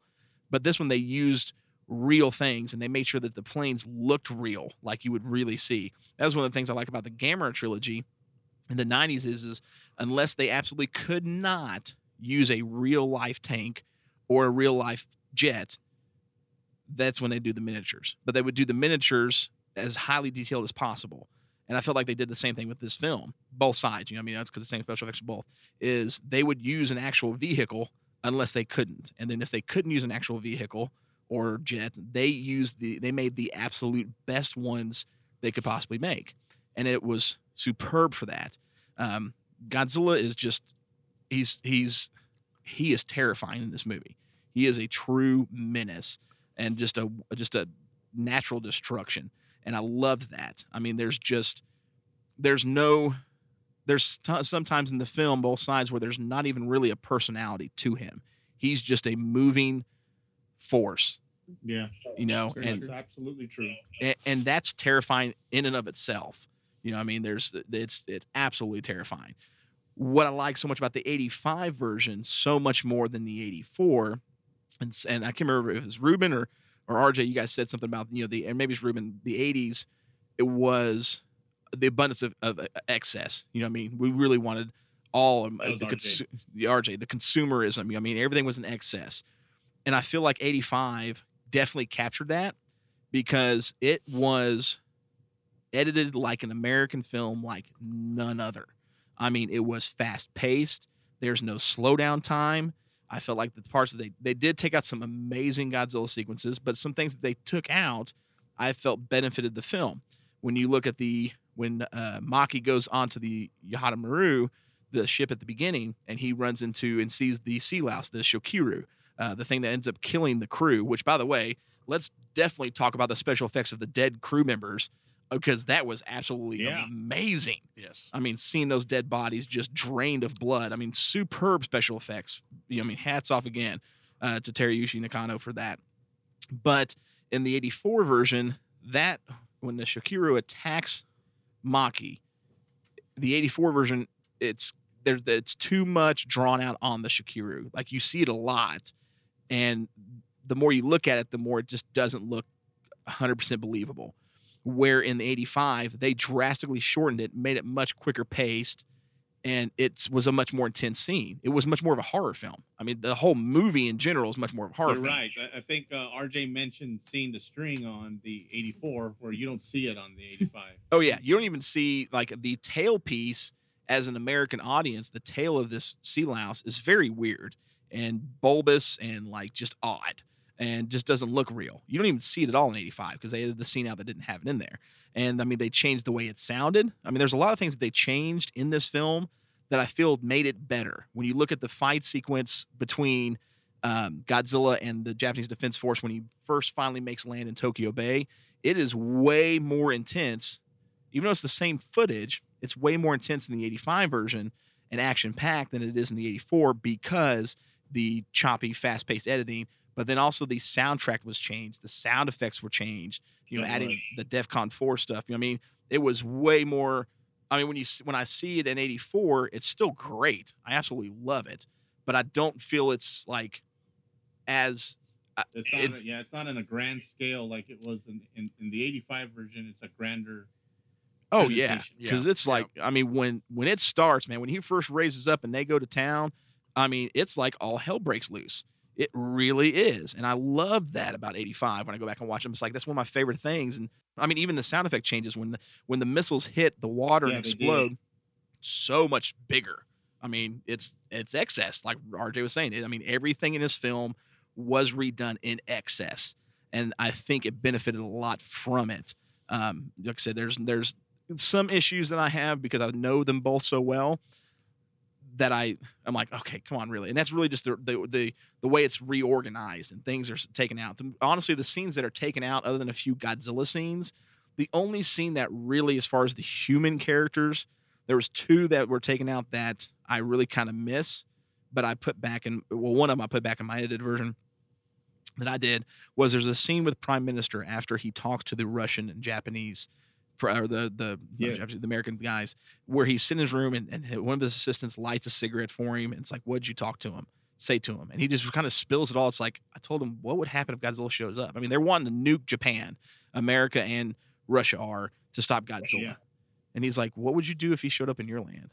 Could you nuke your own people? Could you do that? And to me, that was an amazingly performed scene. I mean, absolutely epic. Yeah. I missed that being in 85. The only other thing I really miss out in it not being an 85 that's an 84 as far as the human characters is the the the loved story of Goro and Naoko.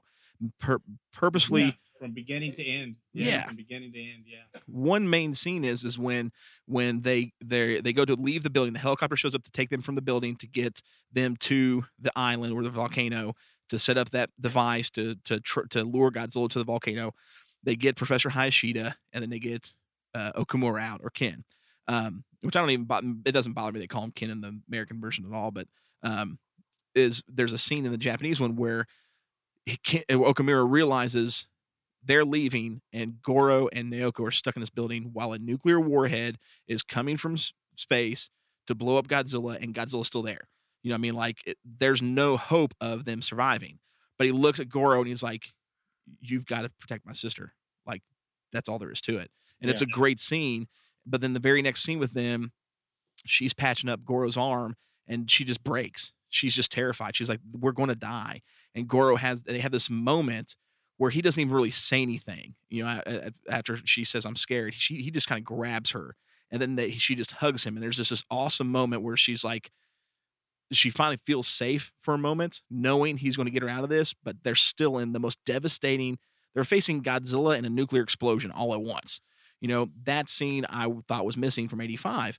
Um, but I mean, other than that, it made up for it with Raymond Burr, in my opinion.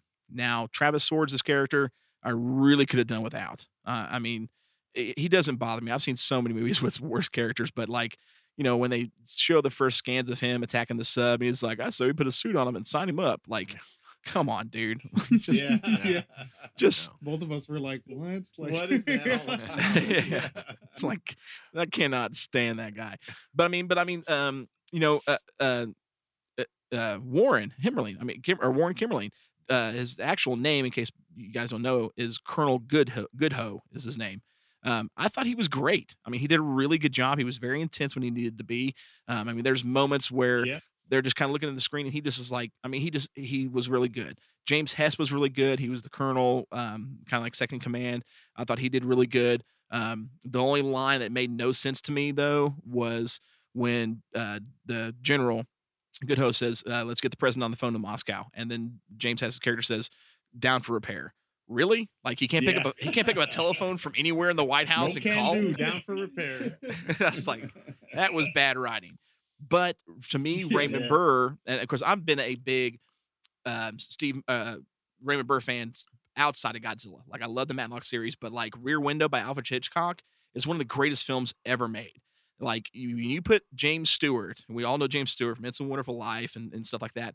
When you put him on film, you don't expect anybody to stand up to the caliber of acting that James Stewart does.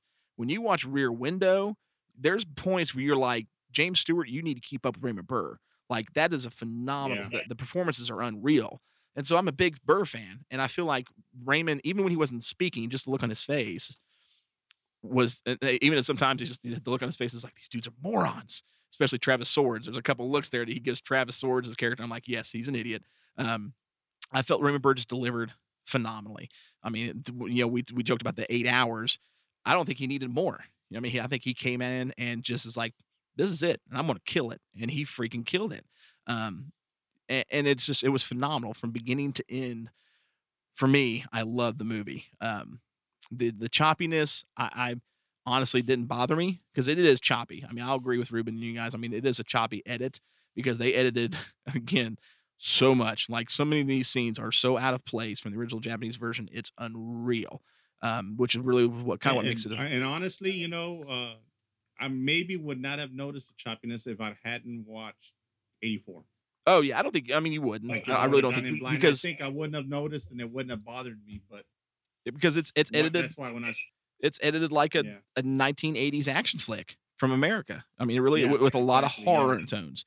Um, and and adding the soundtrack from DefCon 4 and, and taking out some of the soundtrack from the 85 or the 84 film, especially the Goodbye Godzilla song, really gave it a more horror undertone. Like this to me is definitely the darkest Godzilla film there is as far as the overall tone of the movie. Um, which is probably the reason one of the reasons why I like it too, because I'm such a horror fanatic.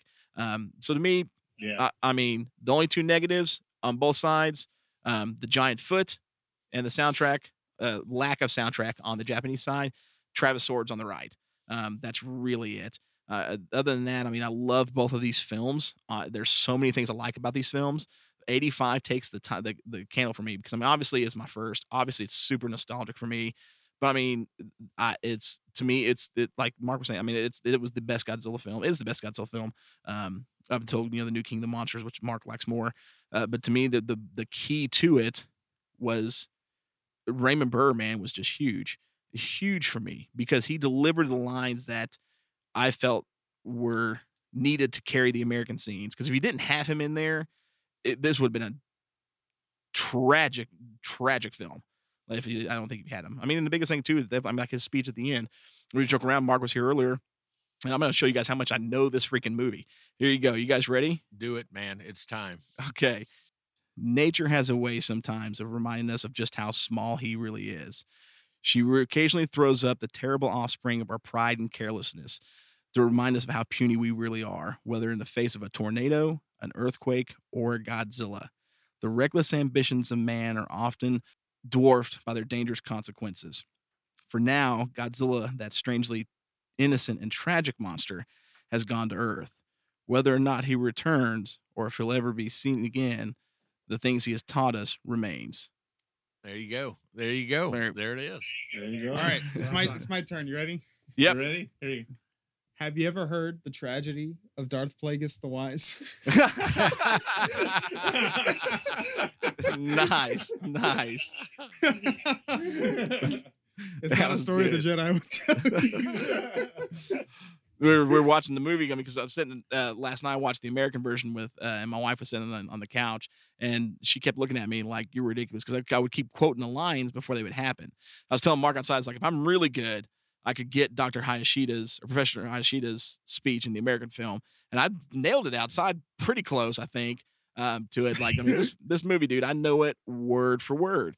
Uh, just I mean, generically word for word, because it to me it's huge. It's huge. It's the it's this. I mean, you've got you've got three major staples in the Godzilla fan. If you could pick three films uh, that put the whole series together, or the or the the the tri pinnacle, or uh, whatever you would say, of the Godzilla series, it, to me, it's the original '54 uh, Japanese version, '85, and then 2014.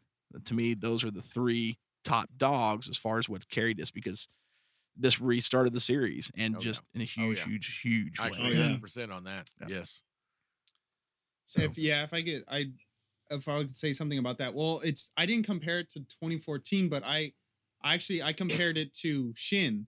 So I said in I said of the because I feel like this is one of the few, and correct me if I'm wrong, and of course we're not counting 98, where it's just Godzilla versus the world. Yeah, You know it what I mean? is. It, it really like- is. You're so even right. so, it's you have you have the original, you have 85, and you have Shin. I believe those are the only three where it's Godzilla versus the world. Oh, Because man. even 2014, you have the MUTOs. and, and, and I would like to say So- too, when it comes to those three, because you are right. Yeah, yeah, that's right. It, it would be Mhm. 54, this one, and then Shin Godzilla. Uh, but I thought Japanese version or American version didn't matter as far as what I'm about to say um, for this movie. The I thought the fight sequences between the Japanese Defense Force, including the scene with Super X and Godzilla in this film, were the best of any of the Godzilla films. Like they were just absolutely top notch. I think better than Shin, and I even think as far as the the attacks on you know between the two of them, uh, better than the original. Like I just felt like in in the original one, of course, I mean Godzilla was so huge and overpowering that I felt when they were firing their tanks, it's like this is just stupid and pointless. Like you're wasting your time. Yeah. But I feel like the fights in this one between the Japanese Defense Force, the Super X, and Godzilla was just awesome. I'm like I felt like the the the mech fight between you know because that's what Super X is is a mech you know pretty much was better than pretty Yeah. much any other mech fight in Godzilla period. Uh, I mean I loved it. I mean it was just intense through the city. I mean it I, it was as entertaining to me as watching Godzilla fight the 74 Meg Godzilla. Like I thought it was absolutely great. Okay, that's okay. Yeah, inter- so I have yeah, I want to follow up with that. I mean, I obviously I I disagree. I so when I when I compared it when I when I said 54 85 and and or you know 84 85 and Shin, I thought in my opinion I thought 85 didn't did didn't do the best job in comparison to those in in a sort of Godzilla versus the world movie. And like I mean, I I see what you're saying. You're right. The Super X was pretty cool, but like in this film, I, I it, it didn't do much for me. It kind of just felt like it was kind of like a Mecha Godzilla in a box, and that kind of gets at what you were saying. Um, but it's kind of like in those in those like you, yeah, and I bring it up because you just said that you liked it more than it than versus any mech fight. So that would include any Mecha Godzilla fight, correct?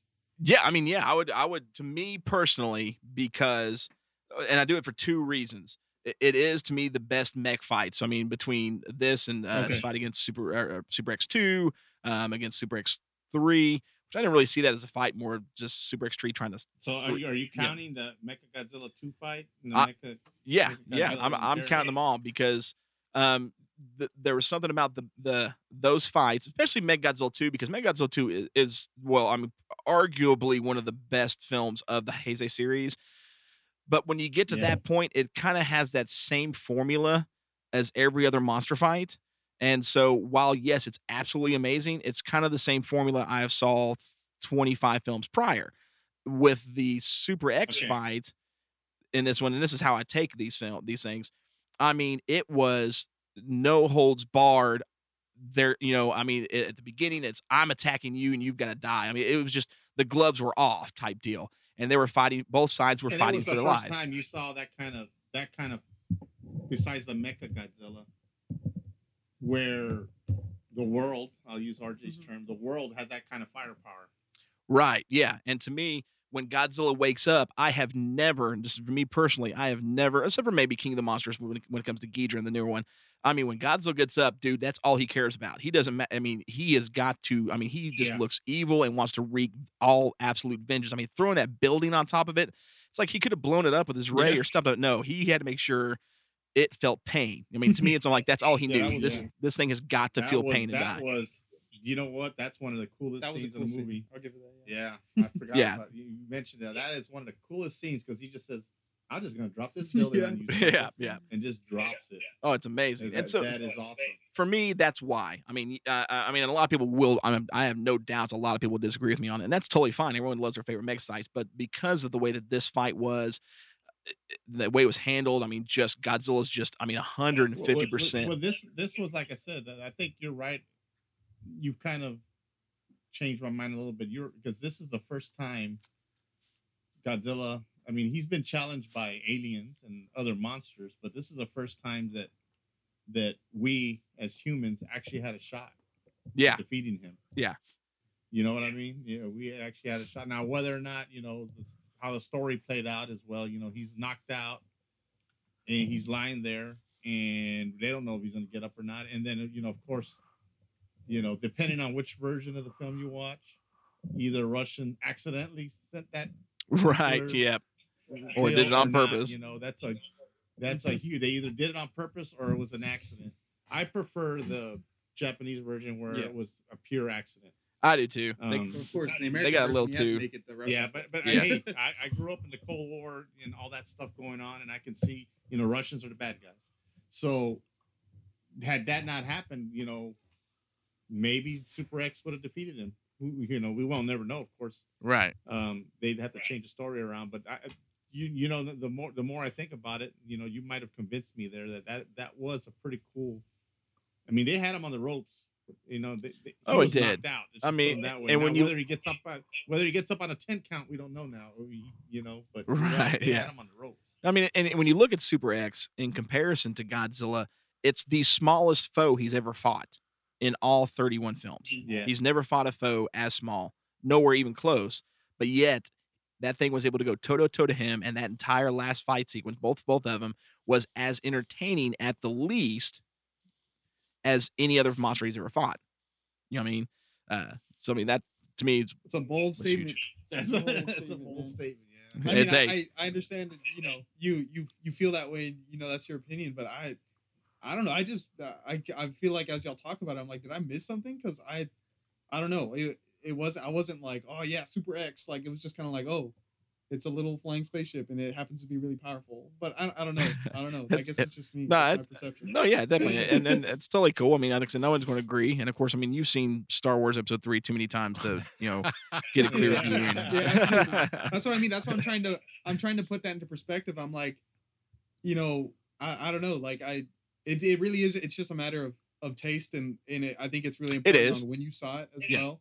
Oh You know yeah. what I mean? Because like I It's a said, I- I. I probably definitely see episode three through a lens of nostalgia as well. You know what I mean? So it's Yeah. like, I mean, I see all the prequels, I guess. Through I, a lens I of tried to explain that to them, RJ. Yeah, you know what I mean? but, they didn't want to but- but at the same time, but at the same time, it's hard to. It's hard because I don't want to say it's simply nostalgia because I honestly believe it's a great film, but I know it plays a part. You know what I mean? So Oh, it, I- yeah, yeah. It, it, it does. So I mean, you're now I know we're getting into like film viewing philosophy, but like still, like you know, Right, right. Well, no, and it does. I mean, when you view a film, especially in when we're talking about this one, I mean, you know, RJ, you're just now viewing it again, kind of for the first time again, um, right? You know, but for me, this was the first time when I was like five Yeah. or six. You know, so I mean, this was my Yeah. First that- That experience. has a lot to do with it. Yeah. Yeah. me, Oh, yes you yeah. me, and you know, I've I've thrown that nostalgia word around a lot in a lot of our shows. Yeah, rose I- tint. You know, you are you yeah watching it with like rose tint glasses. You know what I mean? But, yeah. but then Yeah, again, you you want to be fair to the you want to be fair to the film itself. You know that because I feel like saying that sometimes can just discredit the person's opinion. Yeah. Like, but because like you know, like obviously like obviously some stuff just didn't click with me here, but that doesn't mean it's a bad or Bad film. terrible film. You know what I mean? So you know what like- a good example is? I'll bring it up. Uh, RJ's taking a class right now, yeah. uh, and uh, and uh, the class is taken is film. It's it's called Religion, Film, and Values, and we recently watched The Exorcist. And I Uh-huh. love The Exorcist. It's an amazing horror film. It's extremely Catholic. Like it's I I, lo- I love it. You know what I mean? But, Yeah. Um, a friend of mine watched it and he texted me. He said, as he was watching it, he said, "This film is so lame and so boring." And I got so upset. I was like, what? I was like, what? How can you watch The Exorcist and say, yeah, this is lame and boring and not scary? Because like I watch it and I'm like scared every time, and I think it's a masterful piece of art. But this person is just not enjoying it as much as I am, and it makes me upset. So, Well, see, and then but, But yeah. he he's probably so for, from him, and it's, so it's same case, case in point here. And I know listeners are probably like, "What? What? Where do we go? We're going into film philosophies where we're at here because this movie brings it out in you." Um, you know, so your friend, he's probably went and seen, you know, The Exorcism of Emily Rose or Sinister. You know, so these are you know way before he ever saw Exorcist, where you've seen Exorcist before That's any of those films. You know, what I mean, so so for me. This like in this case point, uh, Super X fight was the first Godzilla mech fight I ever saw, and but you've probably Yeah, seen you know the Godzilla versus Meg Godzilla first, or you know it- it's yeah it is all Oh, that yeah. you know what you see, how you see, when you exactly. see it. Um, yeah, so yes, I mean you know I mean, that makes sense that you because I mean, my favorite is like I love like you know Tokyo SOS and Godzilla versus Mechagodzilla three, you know subtitle, yeah. and like Yeah. and so when I compare it to that, it's like I mean, what am I gonna choose? You know, eighty five or Tokyo SOS? You know, what I mean? so it's like yeah, that's how that, Yeah. that's how I see it. But you're right, yeah. So, and SOS is awesome. It's fascinating. SOS Isn't was like- fascinating how everybody see that how everybody sees it differently. Sorry, I'm a you know Yeah. my concentrations in philosophy, so I always think about people's perception and and things, especially when it comes to art and media. So so it's gonna come up naturally. But Oh no, dude, I'm with you 100. percent I mean, I remember I was just talking to Pete the other day. He watched a movie called Exists that I'm a huge fan of. Um, the, the- it's a Bigfoot found hard found footage horror film, and he saw the ending completely different than the way that I did. And then when I was like, "Well, this is how I saw the ending," and he was like, "Oh my gosh, I never thought about it that way." Uh, yeah, so everyone's Yeah. perception is, is phenomenal. When you go to look at movies, uh, Donnie Darko, uh, when it comes to film perception, is always one of my go-tos because I, I, I can watch that film with three completely different storylines. Same movie, nothing Nice, changes, yeah, but I can yeah. see it in three totally different lights. And Yeah. so the perception uh, is phenomenal for anything. Um, and that's key for this one, especially in a scenario like this when you've got, you know, uh, the Japanese version versus the American one. And when you see it, yeah, I mean, it could be if you're used to modern uh, American cinema and even modern Japanese Yeah. cinema, and then you see this uh, severely edited It- film. same- and you, you you hit the nail on the head with the, with the with the horror movies. I notice some people if it doesn't have gore and all kinds of violence, it's just not a good horror movie. And, and I'm not about like I don't I know RJ isn't about that. I'm not about that. I want to be No, scared. yeah, yeah, I I don't. want to be yeah. sitting in my seat and I want to go to bed and be thinking about it and saying, yeah, you know, I want to hear, I want to go to bed and hear a noise and be scared because I just watched that movie. not because you know, Yeah. Right, not yeah, because you yeah. know, send a, like 14 jump scares in three seconds at me. You know what I mean? Like so. yeah, yeah. I want to, I want to be, you know, I want to be in bed and hear a noise and get and, and be scared. Like, oh my god, what is that? You know. Oh yeah, Uh, And I think so uh, being and- and scared, It's or, a thing, you know, and the Godzilla movies are the same thing. That's what we all know this as Godzilla fans. There's fans out there that unless it's nonstop monster action from beginning to end, it's just a terrible movie. Yeah. you right, know? yeah. And then you got some people say, "Oh, you know, it lacks a story. You know, they want a whole story, and you can never make a Godzilla fan base happy across the board. There's Yeah. just no way. It's not gonna that's Oh, dude, Even it's amongst Godzilla fans, it's the, very the I yeah, mean, it's it's the only happen. fan base that I think gonna is be- worse than the Star Wars fan base. It's the only one. Yeah, honestly, it's for me at least. It's Star Wars fans. Then I would put metal fans because metal fans can be pretty bad in regards to their pickiness and what they want, and then Uh, that's true. and then probably Godzilla fans. yeah.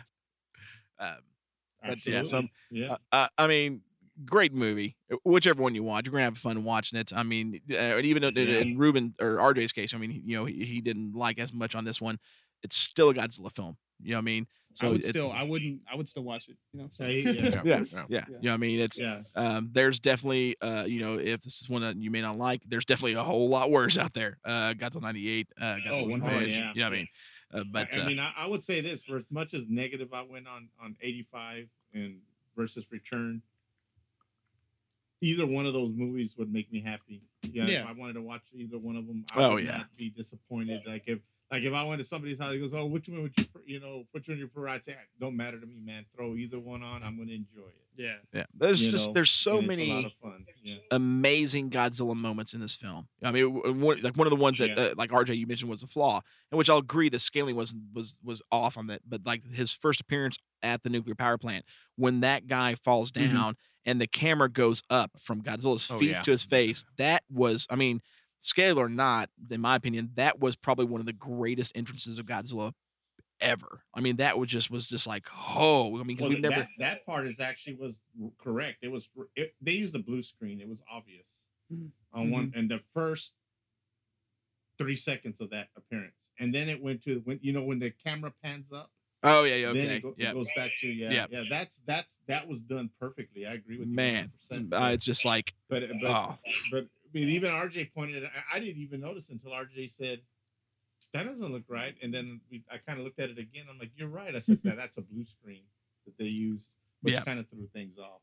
Yeah. But the actual camera angle where they where it sweeps up, and and he's looking straight up at Godzilla. You know, Yeah. that's and even in that other scene where um they're hiding behind that rock where they escape the building. And they're hiding behind that. oh building, yeah, yeah. And he's His right foot over comes down? them. Yeah, Yeah, that he's was right over them. That was very actually that's very reminiscent of I thought I when I watched it was uh, King of the Monsters and all the I love how in King of the Monsters they show the action from the from the person's point of view like Yeah. when when it's uh I'm, I'm bad for saying it's honestly one of my favorite Godzilla movies but when it's Millie Bobby Brown character and King Ghidorah and Godzilla are fighting right above her and it's just like you feel like you're watching it, it it's Yeah. awesome so that, that Yeah. kind of reminded Yeah, that definitely. scene reminded me of that too Yeah, you know uh, it's so so. I mean, yeah. There's, I mean, there's that. There, there is. There's just, you know, uh, with the American acting aside, whatever. I mean, this this one has just some epic Godzilla moments, especially that end. I mean, like RJ was saying, whether you're watching the Japanese version Oh, yeah.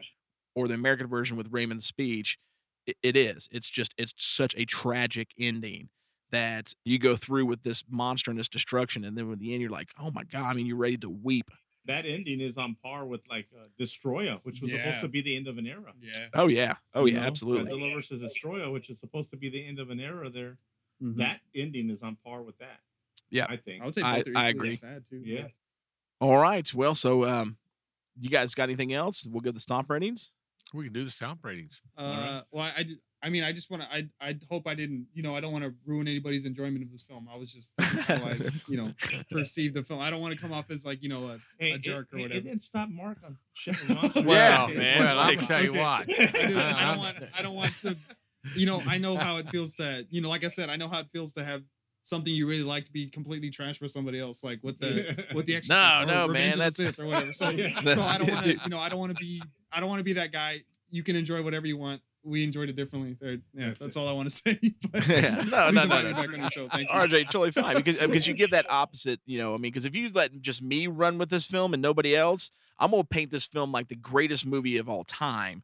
Because I mean, I- you know, and I will defend it to the end. But then you need that opposite too on anything, saying, okay, let's bring it back down to earth a little Yeah. bit. Here's these issues. You know, I mean, just like uh, you know, we talk about, and I will always give Revenge of the Sith a hard time because of Yeah. Yeah. Hayden Christensen screaming no. Like the, I mean, he took the to me the galaxy's greatest bad guy and made him the greatest pansy in 30 seconds flat. Like, oh, I couldn't But he stand it. just lost his woman. Wait a minute, wait a minute, hold on. I think you said Hayden Christensen says no. I'm pretty sure that's not him that says no. Wouldn't it be the original voice of Darth Vader, James Earl Jones? Uh oh. What? I, I, When he then says James no? did it. No, I thought it was Christensen. Who- Whoever did it. Because that's not Hayden Christensen's voice. Well, well, whoever did it ruined it right there. Okay, that scene. And- and- but Dang, in, he, just said, he just said James Earl Jones was a terrible actor. Hey, Dang, then- did you just say that James Earl Jones was a terrible actor? then I did. I'm what. I, then I'm gonna yell at James for it. I mean, it just that Mark, did that you hear scene. that, Mark? I, I'm listening to Dude, you. yeah, that scene was was horrible. I mean, to me, that was just so so bad. But when I go and look at Revenge of the Sith, though, there are so many things that are actually phenomenal about the movie. The fight between him, Obi Wan, and, and Anakin. That's Oh, yeah. To me, that is the greatest fight in Star Wars history. well, Period. I'm I'm glad I'm glad you agree. I, th- I didn't think you'd say that. So Yeah, I mean, that's, Everything else about the movie, you know, eh.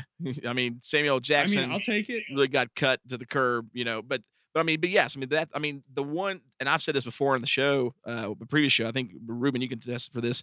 Um, the best line in Hayden Christensen's career as Anakin was the "I hate you" line in that fight scene. That was the first time Mm, and yeah. only time I ever once thought, okay, the dude can act. Um, you know, that was just me, or me personally. But even then, you know, I mean, like, there's a lot of negatives that I could point out, but there's still some good that I will definitely point out. But you got to have those opposites to, and it makes things interesting and the Yeah. discussion better. So, I know this is not Godzilla related, but how would you fix that scene with no? The scene that you hate, that you don't like. How would you change? Like, if you're the director, what would you tell him? How would you end it? I guess. how, In a when- short okay. synopsis. Um, when it was, this is how I I'm would end curious. it. Okay, are you ready? okay, here we go. Yeah. He gets he gets the mask put on, and then he asks where Padme is, and the Emperor says, "You killed her." I would have had Hayden or you know whoever come out of that chair, grab the Emperor by the throat, and say, "No, I didn't kill her." Like in just a low, just mad but on the verge of crying tone. No, I didn't kill her. And then the Emperor does the Jedi mind trick, or however you would do it, touches him on the head and puts in his memory or in his mind him killing her. And then he just falls, takes off the mask, and then his deformed face, you just see one tear come out of the right of his eye. Boom, credits. Well, you thought about this before. Nope, that was It literally seems that just- someone has That was literally just question off the cuff right there. I promise you that was off the cuff. So, so Oh, him crying is less wimpy than him yelling no. No, no, not crying. One mm. tear, just one, because you can still be freaking bad as all get out, and you are allowed one tear. That's it. More than that, then no, you're you're a big sissy when it comes to those movies. Wow. I. I mean, I, I probably would have enjoyed that ending as well, but you know, you know, that's that's a 'Cause I remember conversation. for talking. another uh, I, yeah, I remember talking about this over and over again and saying this. I wanted to end with him putting his mask on. yeah. They would have just ended it there. I didn't need to know how upset he was about Padme. I didn't need to know that. yeah. Yeah, I mean, they could've cut that out, rise that'd been up, you know, fine. Rise Lord, rise Lord Vader, and then That's the theme song starts playing. Credits would've been- roll in the movie. That's it. Yeah, or yeah, even if it had just cut from him getting the suit put on to the very last scene where he's looking at the Death Star with his arms crossed. Yeah, that would have been that would have been cool. That would have been the answer right there. Yeah, I, I don't need yeah. to know. I don't need to know. I don't need to know because once he becomes Darth Vader, he becomes emotionless, and he shouldn't have any emotions. ah, see, but look, but see, then then Ruben, when you look there, he comes Darth Vader. Like what I was saying there a minute, he takes the mask off and drops the one tear. That's the tear is the last of his emotion, all gone. It all ends Ah. right there. yeah, Ooh, I'll see, buy that's that. good. That's That's, true. good. We're gonna have to reshoot that. yeah. We'll have to get a, our our high budget of of forty five dollars. yeah. If y'all ever do an episode, or I don't know if y'all have already done a Revenge of the We Sith did a Star. Wars Oh, you did a Star Wars yeah. episode. Okay, well, Yeah. re, retcon it. Now I'm coming back in. I'm just kidding. So, but all right. So, um, yeah. So, stomp rating. Uh, both movies, man. Honestly, across the board. I mean, because they was pretty varied. Um, as far as you know, the ratings. I mean, RJ definitely gave this the lowest. I gave it the highest, and you and uh, Mark and Ruben were kind of in between. Um, both movies came out with a solid with a four. Um, 85 came out technically with a 3.75, but we've been doing the whole rounding deal to you know try and keep it smooth. Yeah, it's a four. Um, um, so four. And I think a four on both of them would be. I mean, you know, average. Would I be. think it's that's above average. Yeah, so. it's above average. Yeah, I mean, yeah. I call Oh, it yeah. above average. Yeah. I mean they're not not I mean, I'd perfect watch films. That over Godzilla's Revenge. I'd watch it over Godzilla's Revenge any day of the week. Oh, man. I'd watch. I'd watch it over. And of course, this is just me. I mean, because I gave it fives. I, I won't lie. Gave both films fives. Uh, I would watch this over any other Godzilla film other than the original. Like more than any other one. Like, but that's it. You know, that's me. This is nostalgic And, wise. and the only difference, the only difference between me and Sludge is I gave Return to five, and I gave the four 85 to to four. Yes. Yeah. 85. Yeah. Yeah, that was So- the only difference. Yeah. Yeah. We just flipped. Well, he gave them both fives, and I just, I, I had to, you know, one. I thought one was better than the other, so that's the only reason I did that. All right. Well, there it is, man. So you guys heard it. So four across the board from us. You got to hear it from a good spectrum. I mean, from from the the the very negative side to the very positive side. A lot went into this movie. There's a lot that happens between both films that makes a difference. Um, very different movies. I mean, of course, in this movie uh, has achieved cult status at this point on both sides of the fence, being the Japanese version and the American version. Um, but a fun movie, man. If you've not seen this one, uh, definitely recommend checking it out. It is kind of, unless you don't have a VHS, going to be harder to find the 85 version nowadays, unfortunately. Uh, it doesn't get played on TV at all. Um, it is easier, which is weird to say right now, but it is easier to get a pick up a copy of Godzilla 1984 here in America than it is to get 1985. 1985, Yeah, That that is makes weird. sense. That makes sense. Yeah. Yeah, crazy, right? That's crazy. Very very odd. So, but I mean, But You- you, can go on to, I mean, you can go on to that art, um, uh, that uh, Internet Archive site, and Red Menace has got a pretty good. that's right. That's, yep. where- that- that's the one we saw. Yeah. Yep. So if you go to archive.org, um, they've got a lot of, I mean, millions of videos on there. Uh, but you can find Godzilla 1985 on archive.org and watch from there um, and check it out. I mean, it's fun. It's, I mean, both of them are great movies. Both of them have their flaws, uh, but both just fun Godzilla films. They re they kickstarted an era and brought Godzilla back to popularity again, um, and a lot of other monster genres. So. Um, but there you go, man. The, we'll have to wrap this up because I mean, if you leave it to sludge, I could talk about this movie all night long, and uh, we don't want to do that. So, Yeah. But, uh, yeah, you're right. We can go three hours on this easy. oh, I could, man, I could. There were so many other Friday have a details about like the production of this film and stuff that I just didn't even get into. Yeah, he he could just keep going and going and going. Oh man, it's this is it. This is Sludge's film. So, man, thank you guys so so much for listening. Hope you guys enjoyed it. Um, again, thank you to RJ for jumping in on with us on this film again. We appreciate that a lot. Um, and thank you for letting me give you a hard time about Star Wars Episode Three. Um, I thank you for letting me critique your favorite Godzilla film, man. hey, Yeah. not a I I- didn't know going in that I was going to be critiquing your favorite Godzilla film, but oh no, it's all right, man. I appreciate it. I like getting the the negative side of things, um, except for Ship of Monsters when Mark just was totally It wrong. only on that you- side. Why it only is makes it? you. Why is it Yeah, that that, that I trash a movie and I am still catching it? RJ, they didn't even they didn't even say tell you what you rated the thing. Oh, I don't know. There's something wrong with that. so all right so guys definitely hope you enjoyed it uh, of course now next um, episode this month will be hey mark look you hated ship of monsters but It's we're giving you Time for the legend. we're giving you the legend of boggy creek so um, which is very fun um, docu- mockumentary Yeah, um, yeah. bigfoot movie from the 70s um, well, i think maybe my first bigfoot film i ever saw was this one um, so it uh, again because of mark so it's going to be tons of fun One of the Um, best bathroom scenes. In Oh, all ever. movies. I love it, man. I think the only better bathroom scene is probably the one from Bad Milo, but that's totally not a Oh, Bigfoot yes. movie Yeah, at all. we so- would- but anyway, so again, thank you guys so much. This is Sludge. and Mark. oh, and RJ. and it's Ruben over here right next to him. Y'all have a good night.